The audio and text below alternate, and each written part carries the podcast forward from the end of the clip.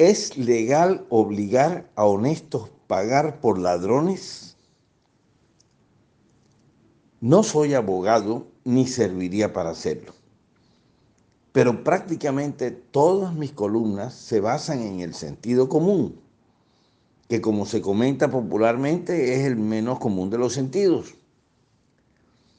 Y lo anterior, por lo menos en nuestro país y región, es en todos los ámbitos. Si de infraestructura se trata, ni se diga. Aquí se construyó un puente de dos punto diecisiete kilómetros y seis carriles antes de ampliar la carretera a Ciénaga de dos carriles y setenta y dos punto nueve kilómetros. Y como ese absurdo era poco, decidieron que se debían construir unos viaductos de ocho punto dos kilómetros antes que el resto de la autopista, que serían sesenta y cuatro punto siete kilómetros, siendo esa doble calzada lo más necesario y económico por kilómetro de construcción. Y ejemplos como el anterior hay muchos. ¿Por qué será? Vuelvo al inicio de esta columna. No soy abogado, pero obviamente supongo con mucho de inocencia que en nuestro país los códigos del derecho se basan en el equilibrio, en la justicia y en lo que el mismo sentido común impondría para definir qué es justo y qué no lo es, quién es culpable y quién no.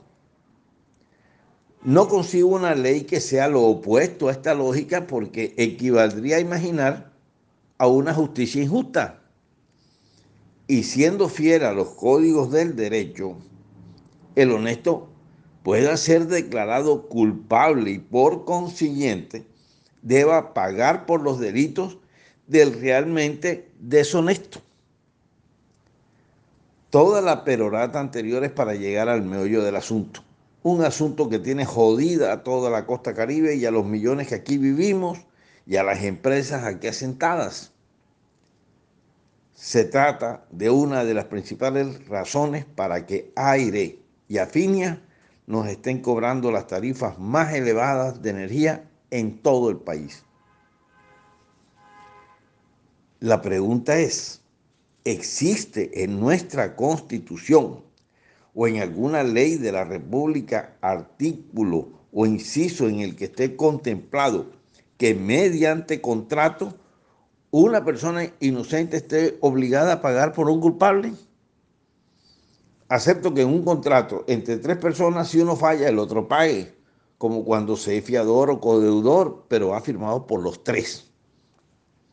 Pero ¿puede un gobierno firmar con un par de empresas privadas un contrato en el que quede definido que si hay deshonestos que no pagan el servicio, no habrá problema, porque los honestos pagarán por los pillos? Y esto sin que los honestos hayamos firmado aceptándolo. O sea, que sin que los honestos firmáramos, nos convirtieron, porque así les dio su real gana, en codeudores sin nuestra autorización. ¿Es eso legal?